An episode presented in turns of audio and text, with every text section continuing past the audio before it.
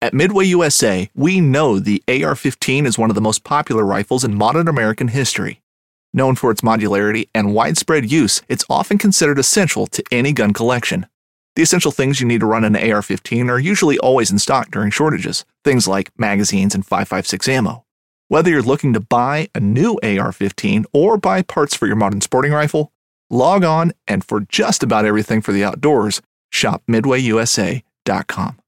Fishing like a local isn't just about catching fish, it's about connecting with the environment and the people who call it home.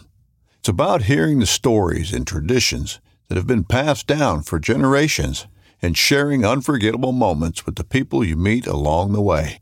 Fishing like a local is having an experience that stays with you forever. And with Fishing Booker, you can experience it too, no matter where you are. Discover your next adventure on Fishing Booker. Welcome to DSC's Untamed Heritage, the unique blend of hunting, conservation, and the outdoor lifestyle, delivered in an entertaining and informative fashion as only a veteran outdoorsman can do. DSC's Untamed Heritage is brought to you by Dallas Safari Club, conservation, education, protecting hunters' rights. Hornady, accurate, deadly, dependable. Trijicon, brilliant aiming solutions. Texas raised hunting products, the scent gods. Burnham Brothers Game Calls, calling his calls made. Double nickel taxidermy, where hunting memories are preserved. Now here's your host, Larry Weishuhn. The old Willie Nelson song "On the Road Again" is where, kind of where I am right now. And with me, I've got Mr. Jeremiah Bennett. Jeremiah is one of these guys who I wish I'd wish I'd met and spent more time around years ago, starting a long time ago. Jeremiah Bennett and I are on the road coming back from Missouri on a deer hunt. We're dealing with some road noises. I'll explain it. Also, we're dealing with some horrible wind noises because the blooming wind outside is blowing about 35 miles an hour. Jeremiah, among other things, is a kind of a he's a fisherman. He is a guide in Mexico and some other places. He is a fabulous artist when it comes to uh, doing murals and those kind of things. But he also happens to be uh, the cameraman that I found out I don't want to work with anybody else for a while until he quits filming. Uh, we're just returning now from uh, Missouri, having hunted with IBM Outfitters, and uh, I'll give you that website now a little bit later as well too. It's it's uh, it's uh, IBM. IMB. Oh, I'm sorry. I thank you. See, that's when you have a cameraman. It's, it's IMB monsterbucks.com. IMBmonsterbucks.com. And uh, Jeremiah, where you been all my life? know, it's funny you asked that. I asked uh, I asked Dave Folsom the same thing when he was, he asked me uh, he asked me the other night when I was talking to him on the phone how things you know how things were going up here and how how I was getting on with you and uh, I said Dave where's Larry been my whole life so I, I actually I actually said the same exact thing Well, I'll tell you what, we've had an absolute blast up there. We've, we've hunted our tail off. When you, or stayed, spent a lot of time on our tail, I guess is what might ought to say. But uh, your impression of, of Missouri, I mean, you, we'll talk a little bit more later on. I want to do another podcast with you about some of the places you've been and some of the filming you've done. Of course, this show was being done for Safari Classics for their uh, Trijicon's World of Sports Afield TV Yep. show. But Yep. uh, you're a deer hunter as well too. You hunt with a bow and a rifle, and and have got a lot of experience down in Mexico. What was your impression of the the habitat in the country that we visited and hunted while we were in northern Missouri? Uh, I really liked it. I really did it. Um, it kind of had a. It, it was. I've hunted in other areas of the Midwest, but that that area there in northern Missouri where we, where we were at, it was kind of it was kind of the perfect mixture between, um, you know, open, know, open CRP uh, farmland and then blocks of timber, you know, hardwoods.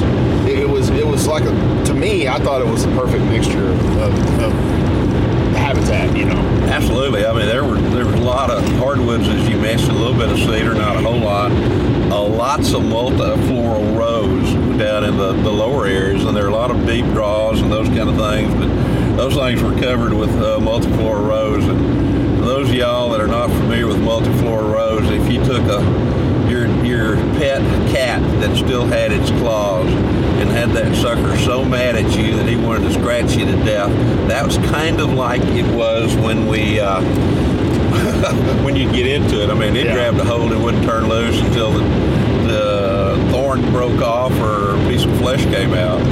Yeah, that stuff. It's uh, it's rough. You got to really watch where you're walking, try to navigate through it, and it's sometimes sometimes you got no choice. You just got to go through it, and that's when it gets really tough. Yeah, you got to kind of just grit your teeth and force your way through it, and, and there will be blood because it is an amazingly horrible plant to deal with. But uh, the, the deer population was, was interesting to me in that uh, there is a relatively high deer population in there that we hunted. Now, we're hunting private farms that uh, Darren Bradley has leased long term and, and has set up management programs on to where they can kind of control what comes off of it and, and the numbers of which can come off of it. So, what was your after seeing all the, uh, you know, tell us a little bit, tell me a little bit about that first morning that we hunted. What was your thought about when we got finally got out and started hunting? Well, you know, obviously we had that rain, and uh, you know, rain and running camera equipment, and trying to film a hunt, uh, doesn't work out too well. So we, uh, you know, we waited out the storm in that in that blind, and which I was very Oh, very that pleased and thankful that we had that blind readily Oh, man. available. You know, we could get in out of the weather.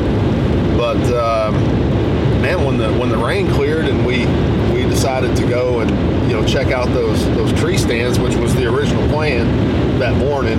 Um, just we had to go to Plan B because of the storm. But uh, when we you know when we were sitting in the blind, we didn't really see much for deer. You know, coming No, out in the didn't. food plots, they just. What, what do we see? How many deer did we see in the blind? Oh, probably maybe five or six total. Like five or six was deer. Mostly just like six month old Yeah. buck fawns, primarily that had been kicked off Yeah. by their mothers very recently.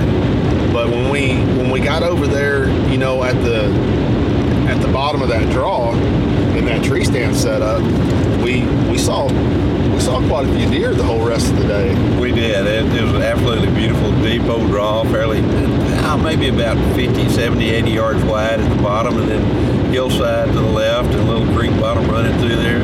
But I want to go get back to the tree stand. You like to bow hunt, so Yeah. you're you, you do hunt out of trees. I do. I, I hunt out of trees all the time, um, but it's I don't hunt for 11 hours straight very often. You know, you know what I mean. It's I, I, I'll go and I'll put in a long. You know, for for me, a long sit in a tree stand is five hours. You know, That is, and that is a long time. but we did multiple 11 hour days in, in double sets, you know, for, for the camera. Exactly. Now, the reason I'm bringing you, you you sit in trees, or you sit in tree stands. yes, sir. Yes, sir. I hunt from the ground, and to me, to be confined to a tree stand like a like a turkey sitting on a roost up there, dealing with the wind, dealing with the weather, dealing with the cold, and all those kind of things. That's really it, that I hadn't hunted that way in the past, but I'll tell you, it was a relearning, uh, kind of almost a new experience as far as I was concerned. Yeah, yeah. I, I I like to hunt off the ground too when I can. Uh, not it's not all the time that I can, and it's more it's better to hunt from a tree. But um, yeah, I, it's been a long time since I spent that much consecutive time in a tree stand, and it was it was It's kinda very trying, wasn't it? very trying. Yeah. It's kind to me, anytime that you're hunting in a situation like that, if you're seeing game and throughout, we hunted, we'd get to, as uh, Jeremiah was mentioning, we got to the blind a good hour before first light. Yeah. And we would stay in that blind or in that tree stand all day long. Carry your lunch with you. And, you know, you maybe can get up and stretch every once in a while, but that was about the extent of it, just sitting in one spot. And the we were doing that is because those places are not huge like we hunt in Texas. But uh, so you don't want to get out and do a whole lot of moving around. But at the same time, when we got up there, the rut had just gotten started really good, and there were some breeding going on, and and uh, so you never know when those bigger bucks. And we were there actually to try to hunt one of about three different bucks that were you know from about 160 to a little bit larger. But uh, for me to sit in that stand, that that was a that was a, not a first, but it was it was a first for the first time in a long time, kind of thing. Absolutely. We had, as you mentioned, had rain in the morning, and then it kind of cleared off that first day, and we actually got in the tree stand, and we spent probably about oh god, five six hours at least in the tree stand that first afternoon, and then next morning they wanted us to hunt another area, so they took us out way before daylight.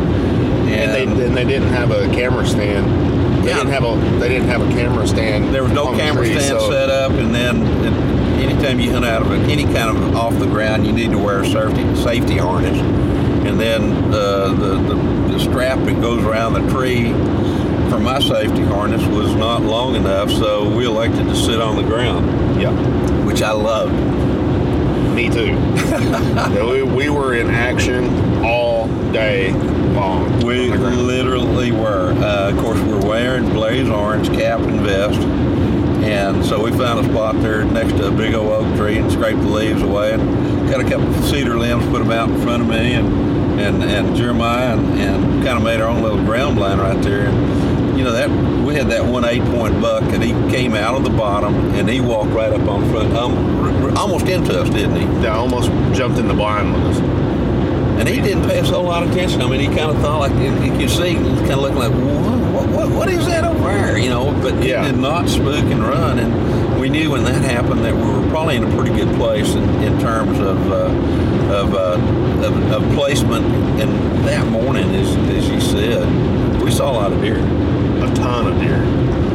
And and some of those deer we saw over and over throughout Right. different periods of the day. They, they would they would go off and then they would come back through. And next thing you know, they'd be coming back through Here again. they Like, come again. And, and in the process of that, we saw several really good young deer. There were several, but you know, to me, besides seeing the number of deer that we did and being able to get off the ground that day, highlight to me was seeing that one big eight-point buck that showed up, and the fact that he actually bred a doe right there in front of us right in front of us, covered her twice. twice, as a matter of fact. And uh, so we knew, yep, not only is the breeding season going, I mean, there's a rut going on, there's some actual breeding going on.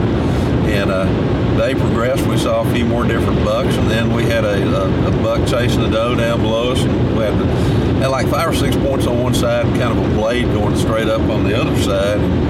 And uh, by of all things, he bred the doe right there in front of us. Sure did. And then it kind of, then we finally found one late that afternoon. There's a really nice typical 10 that came in. And, and had he not been young and had he been a little bit bigger, you know, he was of interest as far as I was concerned. Yeah, he might he might have been a candidate if he had been another year or two older. Know, he really needed another. Yeah, you're right. To me, at least, at least another year. He was a deer that uh, probably would have scored in the 140s or something like that. But Yeah. absolutely beautiful set of antlers and uh, a little short on some of the back tines, but I think over a period of time, should he survive, he could be one of those 160 to 170 class better deer in next year or year thereafter. What Yeah. about that one eight point that we saw? Did you like that? oh, that deer was gorgeous.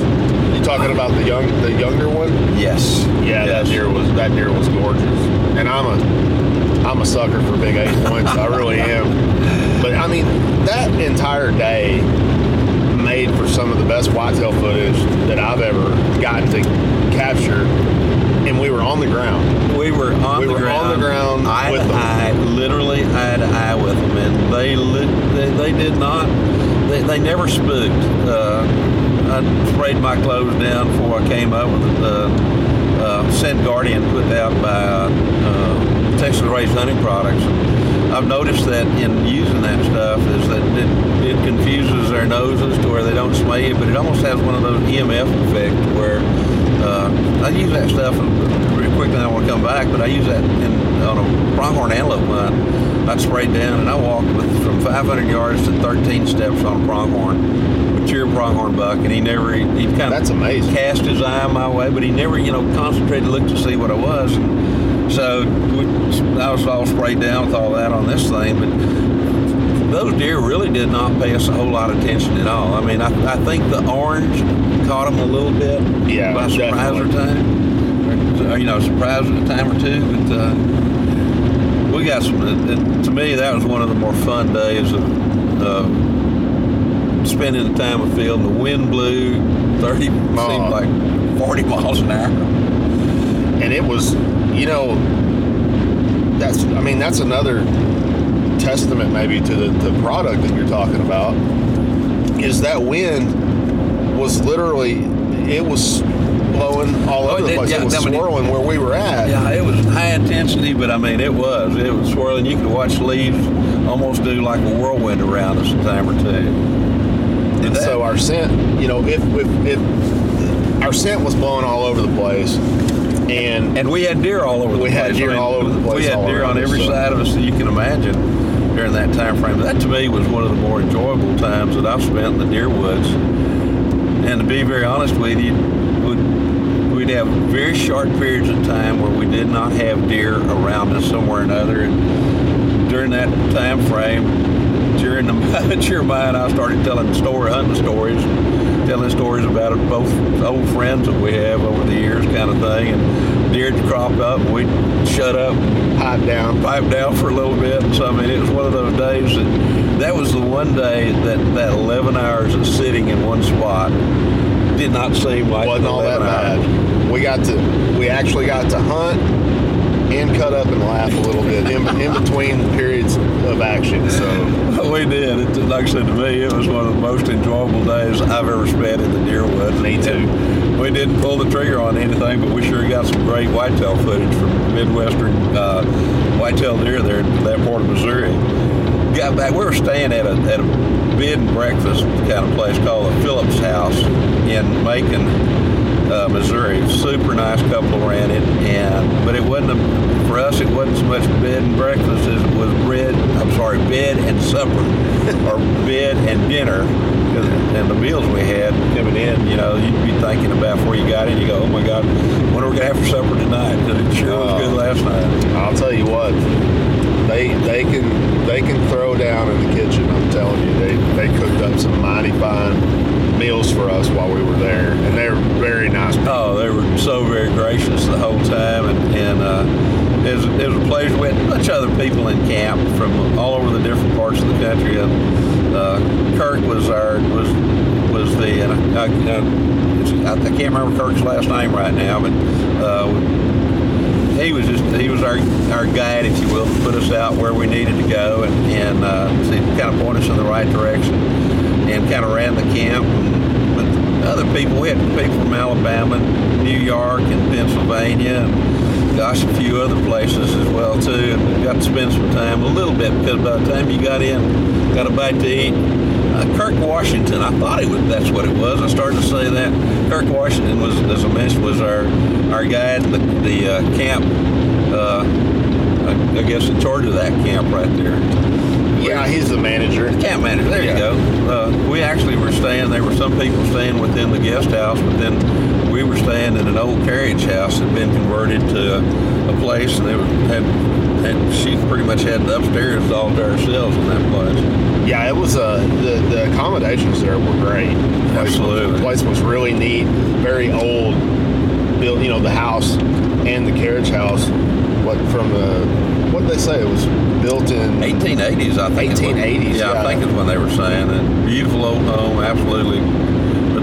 Folks that ran it, uh, I mean, I, they just were. You couldn't have asked for more hospitable, friendlier people to be around. Of course, same thing with the, the other guides that uh, those guys that uh, IMB has, and then also the hunters that we had at camp were. Uh, they were a lot of fun to be around. The problem was we didn't get a chance to visit very much because by the time you'd sat all day long and you'd been, we were getting up at three o'clock in the morning to get ready. to get to the farm that we were going to. To it was a to pretty the- good drive. What did it take? Thirty. It took about 40 minutes, I think, 35, is what he 40 said. minutes, yeah. So, you know, to get there an hour before daylight, so we had to leave plenty early, and then we would hunt until dark and came back in. And by the time you got something to eat, told one two hunting stories, had a glass of wine, you were wanting to go to bed. I was, at least. I was too. I was too. I was. Uh, there were actually a couple of nights that I stayed up later than I should have, and it, it made it made getting up the next morning that much harder. I'll tell you that. Well, that, that 3, 3.30 comes early, and, you know, as the old saying goes, it doesn't take long to spend the night in the hunting camp. I guess. That's right. We, uh, with that windy day, the outfitter, uh, Darren Bradley, had sent me a text. He goes, Larry, he said, I'm so sorry you're hitting the rain, you're hitting the wind.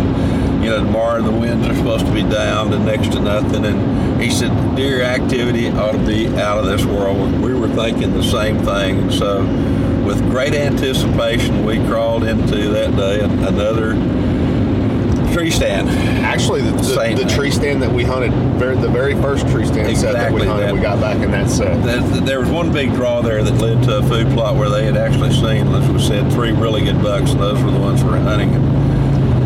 Man, it was it was chilly and it was cold, and there wasn't much wind, but what wind was there was was pretty darn brutal, quite frankly. Man, it was very cold.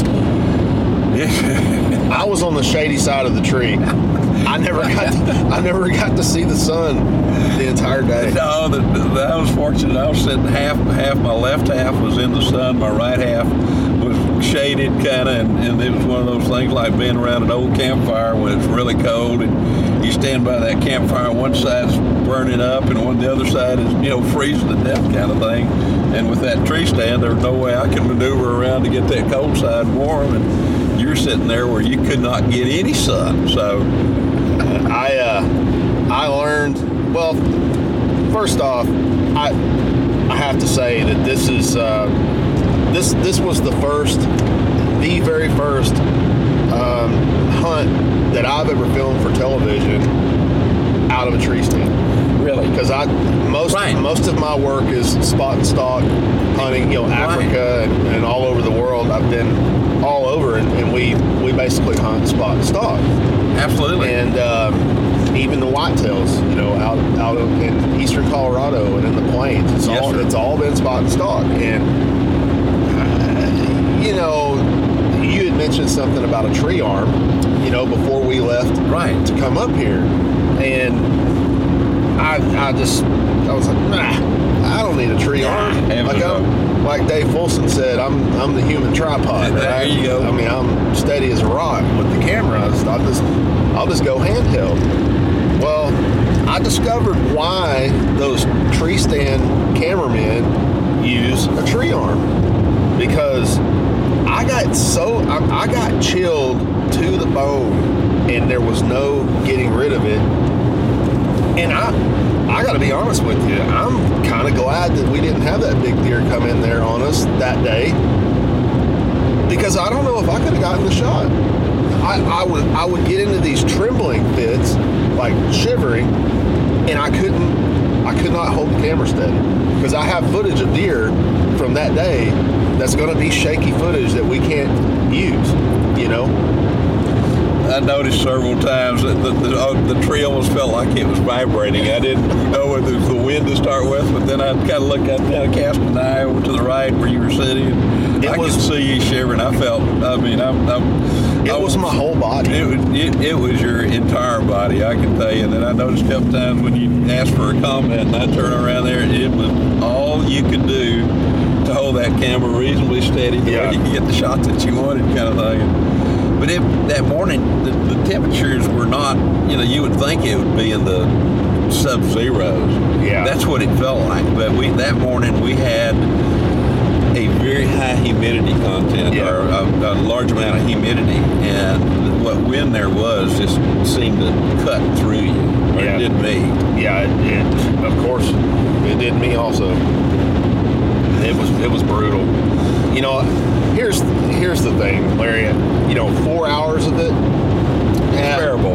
Eh, you know, but eleven hours of all day, and it just I never could get warmed up. And there's a huge difference between you know hunting in extreme cold when you're on the move in a spot and stalk situation Oh, yeah. or something like that, and, and, and just sitting stationary up in the tree, you know, and you can't move, you can't get blood flowing, you can't you can't get yourself warmed up. And I'm just like I said, I'm glad that I'm glad that big deer we were didn't come through there that morning. Well, I or can, that day. I can tell you the same thing here because I've, I've, I've kind of half made, halfway made fun of Betsy Shivering, but I was doing the same thing over there. I Grit- thought- I was gritting my teeth as hard as I could, so it wouldn't be sound like like a woodpecker over there backing on. on I trees thought somewhere. I thought I felt you. I thought I felt you shimmy and No. shake a little bit over there in, in those brief periods when I wasn't. I, I, I, I assure you that was going on. I, I'm like you. I've hunted some awfully cold temperatures, and some of the coldest I can ever recall was, and I equate it very similar to what this was. Is when I've hunted down the coastal areas of Alabama, Mississippi, and, and even some of the Texas, southeast Texas coast, where it'd be like 30 degrees, and you have 100% humidity, and you'd have a 10, 15 mile hour wind blowing, and I mean, there you just can't put on enough clothes. I, I had on four different base layers of, of, of long underwear, and and then a couple of different vests and a shirt, you know, and all that kind of stuff, and and a and a, and a coat, a good coat, and I was still cold, and I was wishing I'd. I don't know. I wish I was wishing for something else that I didn't have, or wishing for more of what I had. Well, maybe maybe I should have had four base layers on because I only had two. I had a very. Uh, um, I'm a big fan of wool. Oh, absolutely. Smart wool and stuff. Yes, sir, you I had bet. I had one very thin base layer, uh, merino wool, and then a midweight merino wool, Yep. and then a pair of bibs that are too tight for me now because I gained I, I gained too much weight, so I couldn't have worn another layer under them if I wanted to. So, you know, I just I just had to suffer through it.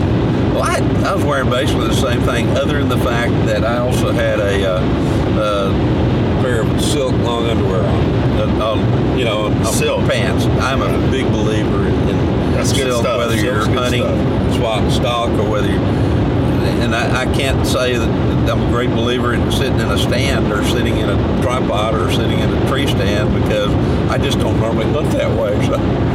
So I was sure wishing to get out of that thing and, and move around a bunch. But being prepared, uh, if you come up to Missouri to hunt with these guys with, with IMB, and if you're interested in a really fun hunt, the opportunity to possibly take a really big, good Midwestern deer, I, I strongly suggest that you overpack. Bring more clothes than what you think you might need because you might be surprised to find yourself even wishing for more when you got here, got there, kind of thing. And as always, bring your rain gear. Bring your rain gear. Right, we both had good rain gear with us, but the best rain gear we had was that blind that we crawled in. Boy, you ain't lying. That thing was that thing was a sight for sore eyes. I was already. I mean, by the time we by the time we got from the truck to where the drop off point was, if I hadn't had my rain gear on, I would have already been soaking wet. Yeah, the, I, I didn't have my rain gear on, but had a rain resistant coat on, not a, you know not a waterproof coat. And it was I was wet by the time we crawled in that blind, uh, that enclosed blind. If we'd have crawled in that tree stand, I'd have been Oh. I'd have, we'd have had to come out of there. That would have been misery, We, yeah. we just couldn't have done it. And, and no reason. You know, there's you, you push yourself to a certain limit when it's cold and all that kind of thing, but there comes a point too, and it's stupidity, and it's time to get out. And thankfully, there we we did have that that enclosed blind, and, and we're able to crawl into it. And It was nice to have that it was option. nice. It was nice. To, you can listen to the rain hit that side, and it was tough trying to stay awake because of the fact that we were totally enclosed and we could tell stories. So we kind of carried on little that morning as well too. I don't know how many times we I don't know how many times we looked at each other and said, I'm sure I'm glad we're in this oh, blind and not that tree thank you. Lord, for for for Darren putting that that blind in there. Came down to the, the fourth day. Now this was a four day hunt. We're set up as a four day hunt, and again, it's a day very very similar to the, the previous day. Absolutely great weather, cold, not you know unbearable cold, but right on the edge of it, and. Uh, going to be a relatively quiet day. The wind actually came up a little bit more than it was the day before. And two, in that bottom where we were sitting in that tree stand, uh, again, we had a lot of swirling wind. But, you know, once again, too, what deer we saw that day uh, we had does and, and little bucks and fawns and stuff right underneath our tree and on, in every direction there for a while, and they didn't seem to pay any attention at all to us. No, not a bit. And we had, I mean, we had deer. We were in the bottom of the draw, Right. up, you know, 18, 16, 18 feet, however tall it was. I, I hunt from tree stands pretty, pretty religiously, and I'm, I'm, I'm estimating that that we were probably 17 feet off the ground, and uh, you know, there were deer that were even at eye level with us on the sides of the hill. You know, that that go up the hill on that ridge by the draw there. Right. I mean, they were eye level with us. They, Oh, yeah. They could have they could have caught our wind, and you know, still they just didn't seem like they were all that concerned. No, sir. It, it, that part of it worked out really, really well. I don't think we ever we heard some deer snorting, but it was way off in the distance, and uh, to where obviously and it was upwind, from where we yeah. were too. So they were not smelling us or paying us any attention there. But uh, that day, I, I just had great expectations, expectations that day, in, in, in terms of uh, knowing that the bucks were breeding does. We had some bucks, some little bucks chasing does and just knowing that any moment one of those three bucks that's been seen in that valley through there would show up, and I mean it. It, it, it was a tough hunt. It was a tough hunt in the in the means of that day just staying in that again for the you know the fourth day, getting ready to spend 11 hours at the stand and knowing you're not going to crawl out of it until it's too dark to to to, uh, to film, and you know you're getting to that edge of. Uh, legal shooting light. Normally, filming light runs out about 10 or 15 minutes before last shooting light or legal shooting light runs out. So, uh, I really thought we were going to see a lot more that day. Yeah, I did too. And the, the you know, I got to be honest with you. The ever ever since the day that we went in and and you made the you made the call for us to hunt on the ground. Right. I wanted to hunt on the ground every day thereafter. I did. I, really did, too. I, and the main reason I, I didn't is is because you know they really want you to get in one of those tree stands and stay there, and so not roam around. And so as it worked out, the fourth day we had not killed a deer at that point. We passed up some what I consider really nice deer I probably would have shot elsewhere, but we're looking for one or two really three big bucks. And as it worked out that fourth afternoon, just right at past sundown, the westerly sky was kind of a, uh, because of all the wind the previous day was kind of a beautiful golden sky. And on the very top of that ridge that we were looking at, I caught a glimpse of a, of a buck and got one or two little looks at him. And lo and behold, it was one of the three deer that we were hunting. And I wish that I could have gotten some footage of that. I never, I never could pick him up. I couldn't. I never saw him, but he was silhouetted against that sunset. He was silhouetted against the sunset, but he would, it was just in passing between this tree and this Yeah. tree and this tree. And then he would stop in, where his head was in front of the tree, and you just, you couldn't hardly see him. I mean, it was about probably 125, 150 yards up there where he was. And uh, we knew he was in the area, but the hunt's over with officially, and so we get back to truck and kind of go, well, you know, close the show. It's been an absolutely fantastic show. We've had a great time, been with great people, passed up good deer, ate too much, told a lot of stories, you know, and all those kind of good things.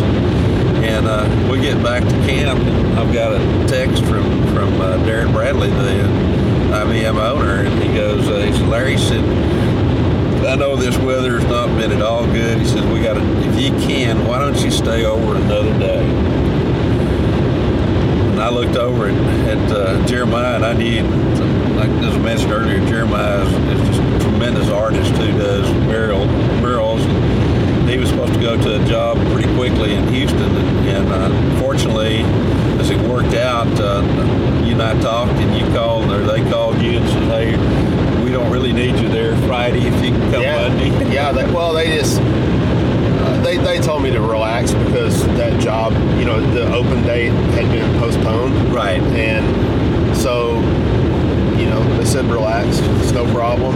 Uh, if you're, you know, if you're not going to be there the day that you had planned, So- uh, just wait till next week. So it worked out absolutely perfectly, and, and uh, so we talked to uh, Tim and Dave with uh, Safari Classic still, the production company, and and Tim goes, absolutely, if y'all can. Dave said the same thing, if y'all can stay over an extra day. I mean, we had a great show at that time. Only thing we didn't do to that point is to take a deer. So uh, thankfully, arrangements have been made to where we can stay over another night at the, same place because the next hunter group wasn't coming in until the latter part of the week. And uh, we spent the night during that evening talk, we sat down with Kirk a little bit, and uh, young gentleman who goes by the name of Soda, because he's from Minnesota. Chris Fight is his name. Chris, yes, Chris Fight, and uh, we kind of looked at the map that they had of the property and, and go, okay, is it, is it okay if we can get on the ground? Because we get on the ground, I think we move up into the more toward the head of that draw. Uh, about that time, Kirk says, I think that deer is, is bidding on the opposite side of where you guys are hunting. I think he works those ridges and he comes in and spends the evening on, on top of the ridge. So, you know, we talked a little bit more and I said, what I'd really like to do is just walk in there and find a spot to sit down in the morning. We'll get in there before daylight. We'll get close to that draw where you can see some areas and just sit down. And if when it gets light, if we can't see what we want to see, then we can always pick up and move. So basically, that's what we did. Exactly what we did. We went in and sat down, and uh, it started getting light enough to see, and we had that doe that come up. Oh, she came right she was us. really close, maybe 40 yards, and uh, thank goodness. I mean, same deal. She saw us, saw something that wasn't right, but she didn't blow. She didn't spook and run out of there. She just kind of walked off, looked She at us every once in a while, and then she was out of the picture.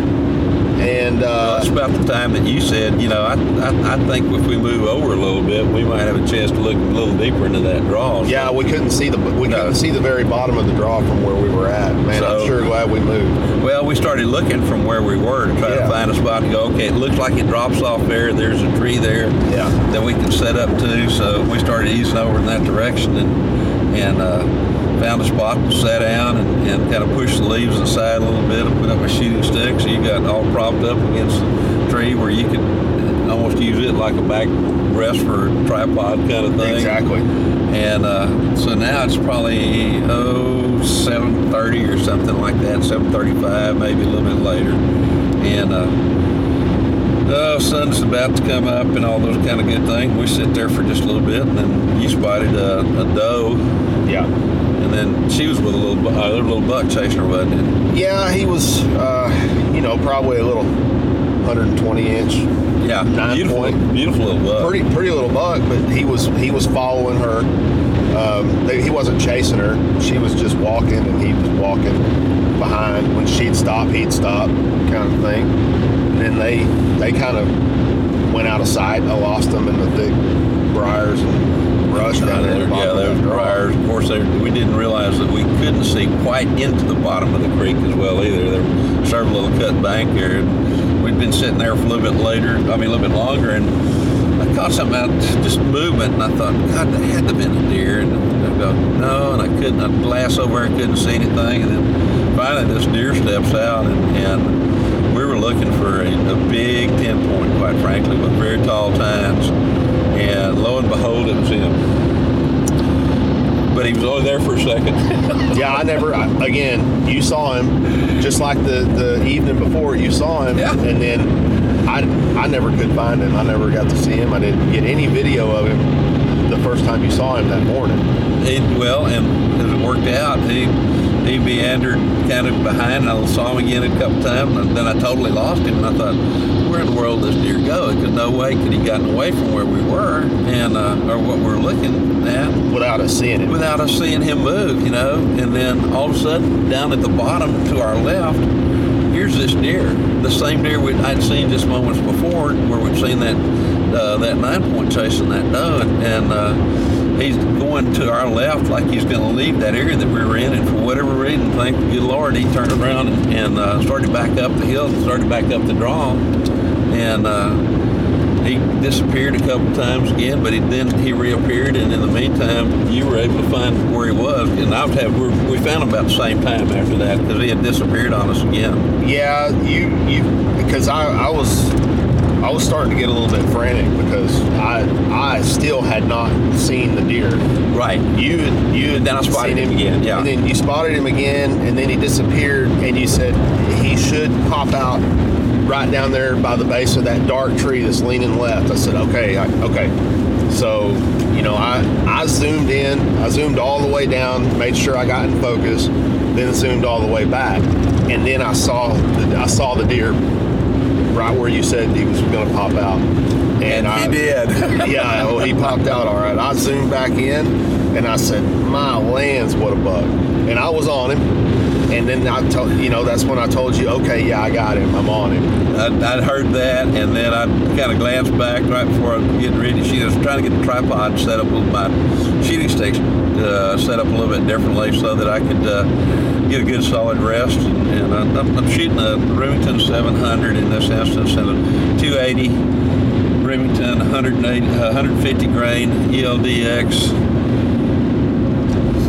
Unbelievable Hornady load. Uh, I mean, it just precision, Hornady Precision Hunter to me, it's just one of the best things there is. And I had a Trijicon 10 mile scope, and I cranked that scope up a little bit. I had it cranked way down because we were hunting close and down the three fire, and I cranked it up to about seven or eight so I could hopefully see anything that was obstructed that might be in front of us. And this deer steps out, and he finally turns a little bit to the to the right, and like he's going to kind of quarter. And usually we try to get more footage, but with this buck, there's one we were after there wasn't much time. No, there wasn't. Not. I mean, I didn't even know you were about to shoot. Yeah, but I, I, I glanced back and I saw that you were you were really concentrating on the deer, and I thought, okay, he, he's on him. Please let him be on him. You know. Yeah. And but so I ended up shooting, and, and uh, the deer just folded up immediately. And about that same time, I thought I saw the deer go down, and I saw a deer run from almost exactly where I was shooting. Evidently, he was down in a low spot. Another buck that was somewhat similar to the buck that, that we had down take off running to the right. And I thought, oh my gosh, surely I didn't miss that deer. Surely he didn't get up and run away. And so I told you, just you know, I'm, I'm gonna go look see if I can find blood.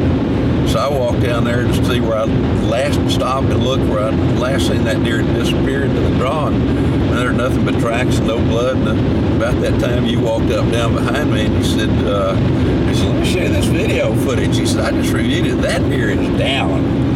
So we walked what, ten steps? Nah, it was a little further than that. He, he was probably 30 yards to the Oh, left okay. of where where I met you coming back down the hill. okay, thirty yards. It didn't seem very far from me. Yeah, um, and I mean, I watched that video over and over. I watched it in slow mo. You could you could see that deer just fall like a when you anvil showed out when- of the sky. Yes, So, when you showed me, there was. A, I knew that. Then I said, "Wait a minute, that deer has to be right here somewhere, very, very close." Yeah. And couldn't have gone anywhere. And so, sure enough, we started walking over kind of in that direction. So let's at least if we can find some, you know, where there was blood or what's going on. And of course, we get there, and there he's laying there. He he is he's down for the count, and he's a, he's a good one.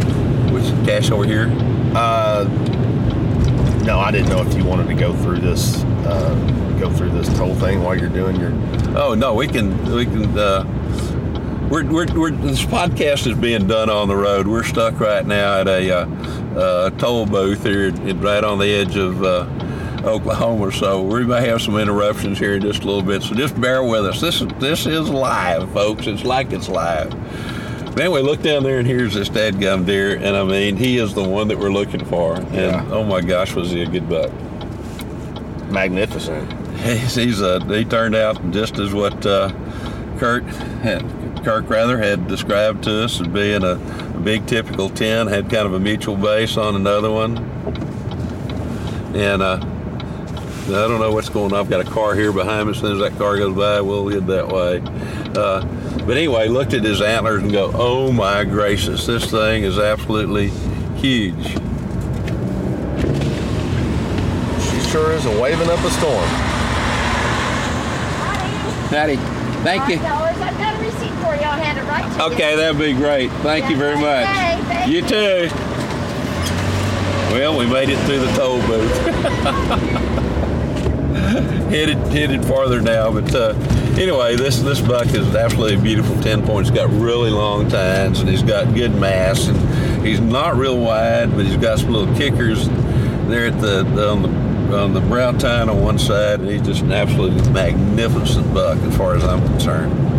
I don't know anybody that I don't know anybody that wouldn't be happy to just tickled to death with that deer. I know this much. I wouldn't pass him up anywhere No, that I've ever been. he's- so he is beautiful.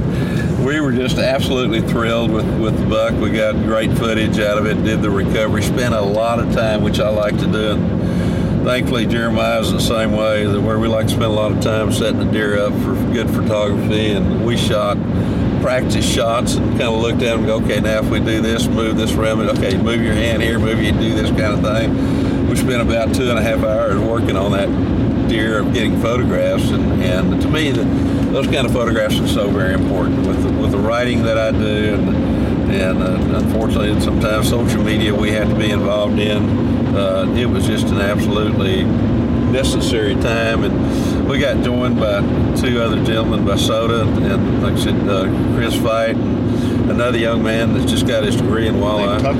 His name is Tucker. Tucker just got his degree in wildlife, and we carried on and had fun and joked and cajoled and messed with each other. And the big part of it was, though, too, is that where we shot this deer, where he fell, it was in a gnarly, rare creek bottom, and having those two excellent helpers there in, in terms of Chris or Soda and, and, and Tucker, they dragged that deer out to where we got it to the field, and then we shot a few more photographs out in the field, and headed back to their camp where their the guide camp is, and, and uh, there we uh, uh, took him apart, boned him out. Uh, we caped him, told a few hunting stories while we're doing it, and got back in that evening. Unfortunately, Kirk had to leave. He, he's got a young fiance that he was wanting anxious to go see, and I don't, after seeing her photograph, I don't blame him for wanting to go see her, quite frankly. and uh, so he headed on the way, and then you and I and, and uh, and Soda, and he invited one of his other guide friends. We went to a local steakhouse there, AJ's. It was, what'd you say about the steak you had? It, it was it was one of the best steaks, if not the best steak that I've ever had.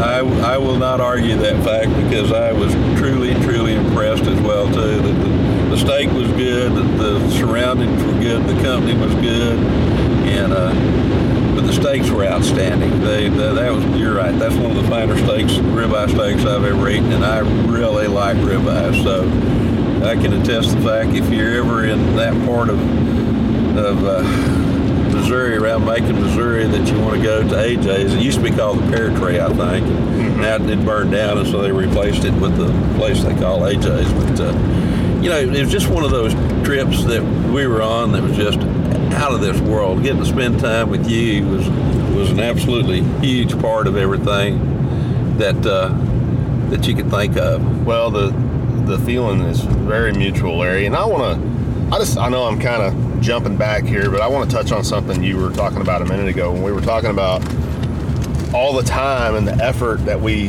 that we spent, you know, getting that getting good photos of that deer and you know these animals that we all love to hunt and, and pursue, they deserve that kind of respect. You know what? You know, you, they really token do. That, it's a token of respect to the animal. To if you're gonna if you're going to show pictures of of your your harvest or the animals you've taken, just take take a little Take look- extra time, absolutely. and and make them look nice. To me, you know. that's a respect for the animal. and Exactly. That, the way it ought to do. Y'all excuse us just a second. We got another toll booth to go through. Hi, ma'am. I'm going that way. Is that Oh, that's down 69. okay? So that I, I pay there. No, sir. Where are you coming from? Uh, just right up the road here. Okay. Did you get your receipt? Uh, yes, ma'am. I just put it in the. I think it's Okay. I'm gonna give you back 225. Oh, I get money back. Yes, sir. Wow. That never happens. Are you kidding? Are you sure? Is this is this some kind of mean joke? No. That's awesome. Well, I'm impressed. 25. One and two. Thank you. Thank you, ma'am. More reason to come to this part of the world. There you go. Thank you. Thank you. Be safe. Yes, ma'am. Wow, there's there's a treat. there's a first right there to where I've gone through a toll booth, and somebody said we owe you money.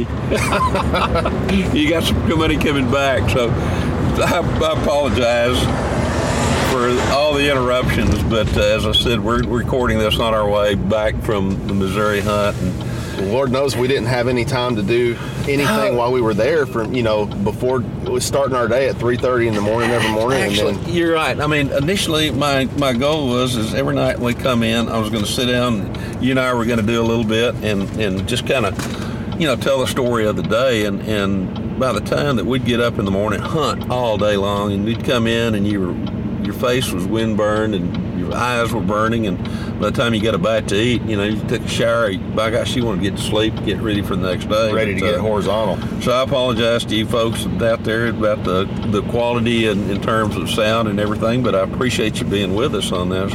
Um, what we had such a great time. I mean, again, if you if you're looking for a hunt anywhere in that part of the world, and that includes Illinois and Iowa, IMB Outfitters is, is has fantastic properties in all those different areas. And, and whether you're they cater very much to bow hunters and then they take a few gun hunters as well too. So or muzzleloader hunters depending on the season or the state. But uh, if you're ever interested in, in a hunt somewhere in that part of the world I can I can attest these folks went way out of their way did an absolutely fantastic job for literally Absolutely. everybody in camp. And, and not just for us but for all the other hunters and and visiting with the hunters that were there, those that took deer and those that didn't take deer. Everybody had, with the exception of maybe one or two people, had opportunities at really good mature deer, and, and that's just that's just hunting kind of thing. So. Uh, get in touch with, with Darren Bradley and his group. With uh, as I said, I uh, IMB Outfitters. You can Google it, and uh, by golly, you'll be glad that you did. What was with all things combined, uh, including the interruptions here as well too? What what what what's your takeaway with uh, uh, from this hunt as far as you're concerned? I mean, what, Uh, I would like to come do this hunt myself. For one, uh, I I was I was impressed with with the properties, oh yes, the the deer numbers. You know, with, the ex- exception of that one day. I mean, it, we had kind of a slow day, but I think I think we got a little bit spoiled from the day before when we were that's, hunting on the ground. day. You know, we as you mentioned, we saw probably 20, 25 different bucks. yeah, and we saw some of those bucks multiple times. Yeah. So, you know, you, you, you kind of lose total number, or you kind of get lost and you go, oh my God, we saw 50, 60 bucks today. And you didn't, but, you know, we, we ended up seeing, you know, a lot Yeah. of those bucks two times and sometimes three times. But, but yeah, that was one of the things that this is one of those areas you would personally consider come hunt. I would love to come hunt. I would love to come hunt on his properties. The, the, the property that we were on, I, Oh, I would love to hunt that place. That- I really would. He, he's got some areas set aside that he, uh, or set up as kind of his trophy areas where he asks people not to shoot anything below 140, and and certainly those animals are there, and there's absolutely much bigger animals there as well too in terms of, of uh, antler size. And I'm, I'm the same way. I, I can't. Before we left, uh, we called Darren and he said, "Larry, do you want to come back next year?" And I go, "Absolutely." Yeah. Uh, I love those kind of hardwood hunts that we were in, and, and I love those hardwoods and uh, the hospitality of these folks up here. And the only, but I will tell you, Jeremiah, there's only one stipulation of my coming back up here that you're going to be the cameraman when I do. Man, I would love it. I'm going to call Tim and Dave, and I'm going to give them an absolute horrible time about, uh, and then finish it off with, "Don't you ever send me on another hunt again anywhere else unless Jeremiah Bennett's the cameraman for me." That's awesome. That's awesome. Man, I would uh, tell you what. I would love to. I would love to be along on any of your Uh, hunts. well, we're that we can we're, do. so. we're, we're, we're going to talk. I want to talk to them. You're going to talk to them. We're doing some more hunts for uh, Trijicon's uh, World Sports Afield through uh, Safari Classics that we got planned for this year, and particularly for next year. And uh, there's several adventures we'll visit about here in a little while. About I'll be able to give you some dates pretty quickly if, when we get back home and say, hey. Uh, Tim and Dave want us to do this show, and can you please block these dates out for me? Absolutely. I'll tell you what, you know, you and I have known each other for quite a few years. Right. Uh, we just never had worked together Never or had hunted to- together. Right, never had time Much to time really. to really spend together. Yes. But after this, you know, after this week of hunting up here, you know, I got to tell you, I feel like I feel like I've known you my whole life, Well, and it's, I- it's mutual. and I feel like I've made a friend for life, and I've just really, Yeah, really, Yeah, I kind of think you did. I've, I've just know you did. I've so enjoyed hunting with you, learning from you. You know, I, I Well, we learned from each other. And yeah, that, but that you, to me is the you have part. some knowledge that I don't have, or I didn't and, have. and you have knowledge that I don't have. So I mean, And- it, it's been absolutely great. So my takeaway on this whole experience was just everything. It was it was just totally awesome for me. You know, the hunt was awesome. I got I got to lay down some great footage. I, I made I made a friend that I'm gonna have that I'm gonna be friends with for life. We're gonna we're gonna get to hunt together, do some more stuff together. Yes, we are. You know, the guides were were nice, hardworking, Oh, top notch, top notch young men, and uh, the food was excellent. I mean, what more can you ask for? That's it. That's it. I mean, the deer are there. The weather would could be nasty, but as we found out, even some of that nasty weather, those deer tend to move better Yeah. than most people think they did. But again, my takeaway was kind of the same thing. I had an absolutely fabulous time, and what made this trip was being able to spend time with you, share hunting stories, uh, share fairly close spaces for 11 hours a day, Yeah. and even even at night. I mean, you slept in one room, and I slept in the other room right next to it. But uh, you know, just being able to spend time with you is, is what really made this trip. So, and I, I, with that said, I, I just want to invite everybody to the uh, DSC uh, convention this year, February 11th through the 14th, there at the Kay Bailey Hutchison Center in in. Uh, there in Dallas. Uh, everything's still on go, regardless of some of the COVID things. There may be a few changes as far as how we can travel through the halls, but uh, I got a feeling I'm going to drag Jeremiah down there, and we'll, Jeremiah and I'll find ourselves a place that we can sit in a, on a place and, and invite everybody to come by and share their hunting stories with us as well too. Yeah, you you you just might see me down there, I Larry, if, didn't if my passport doesn't come back. Uh, I may, when, who'd I talk, talk to to keep your passport from being there? The Department of State. Oh gosh. But if, okay. if my passport comes back, I will likely. Well, no, wait a minute. When, when is the DSC? It says 11th and February. 14th of February. Oh, no, I'll So be you'll there. be back. So oh, I'll be there. No, you. Regardless of whether my passport comes and I'm going guiding desert mule deer hunts Yeah. in Sonora, Mexico in January is of no is of no consequence. If it's in February, I will be there. You, we did not dwell on your artwork. We did not dwell on your um, on the uh, uh, guiding that you do. So before we sign this thing off for this particular segment, we'll come back and we'll do another one. But tell somebody how that if they're interested in because you do murals for for uh, everything from inside restaurants, outside restaurants, to old signs, to uh, Uh, doing I- I do just about anything. for absolutely beautiful trophy rooms, Yeah. those kind of things. Plus, you guide in Mexico for some of the biggest mule deer in, in, in North America. Yeah. So, how, how does somebody get in touch with you if they want to visit with you about a possible hunt, or if they would like for you to do a mural for them, or anything along those lines? Well, can I just can I just plug my phone number? Absolutely. You can plug your phone number and, mention it two or three times. Yeah, yeah, you can just you can reach me at at area code 214-557-1774. Uh, you know, my first name's Jeremiah, last name's Bennett, so it's, you know Jeremiah Bennett at 214-557-1774. What about social media? Is there a place there that they can get in touch with You as well? can you can find me on Facebook and Instagram. Okay. And what do they look for there? Uh, you just search me, Jeremiah just, Bennett. I Just Jeremiah Bennett. yeah, Wylie, Texas.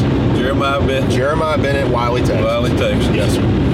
Jeremiah, we're going to shut this one off. We're going to get down the road a little bit, and I think we're going to do another one because you talked about so many different adventures that you've been on, and you truly impressed me with some of your stories. So I want to come back and visit some of those. But in the meantime, folks, get in touch with Jeremiah if you're interested in a in a uh, any kind of painting that I any mean, any trophy room dioramas, you know, scenic backgrounds behind your uh, taxidermy mounts and habitat. Um, that that I specialize in that. So you heard it right there, and I'll tell you what, you'll be glad that you did. This guy is an absolute fabulous artist, and uh, he's such a great pleasure to be around. You'll probably hire him to do your background, and then you'll hire him for another week. And you can have him for that week as long as he's not supposed to be filming for me. We're just having him telling hunting stories and visiting with you. So we're going to sign this thing off. Don't forget to go to biggame.org, B-I-G-G-A-M-E dot O-R-G to learn more about Dallas Safari Club and to learn more about the convention. Jeremiah, we'll see these folks there at the convention, and then I got a feeling here for too very long too on this podcast as well. Thank you for being with me this day. Man, I appreciate being here with you.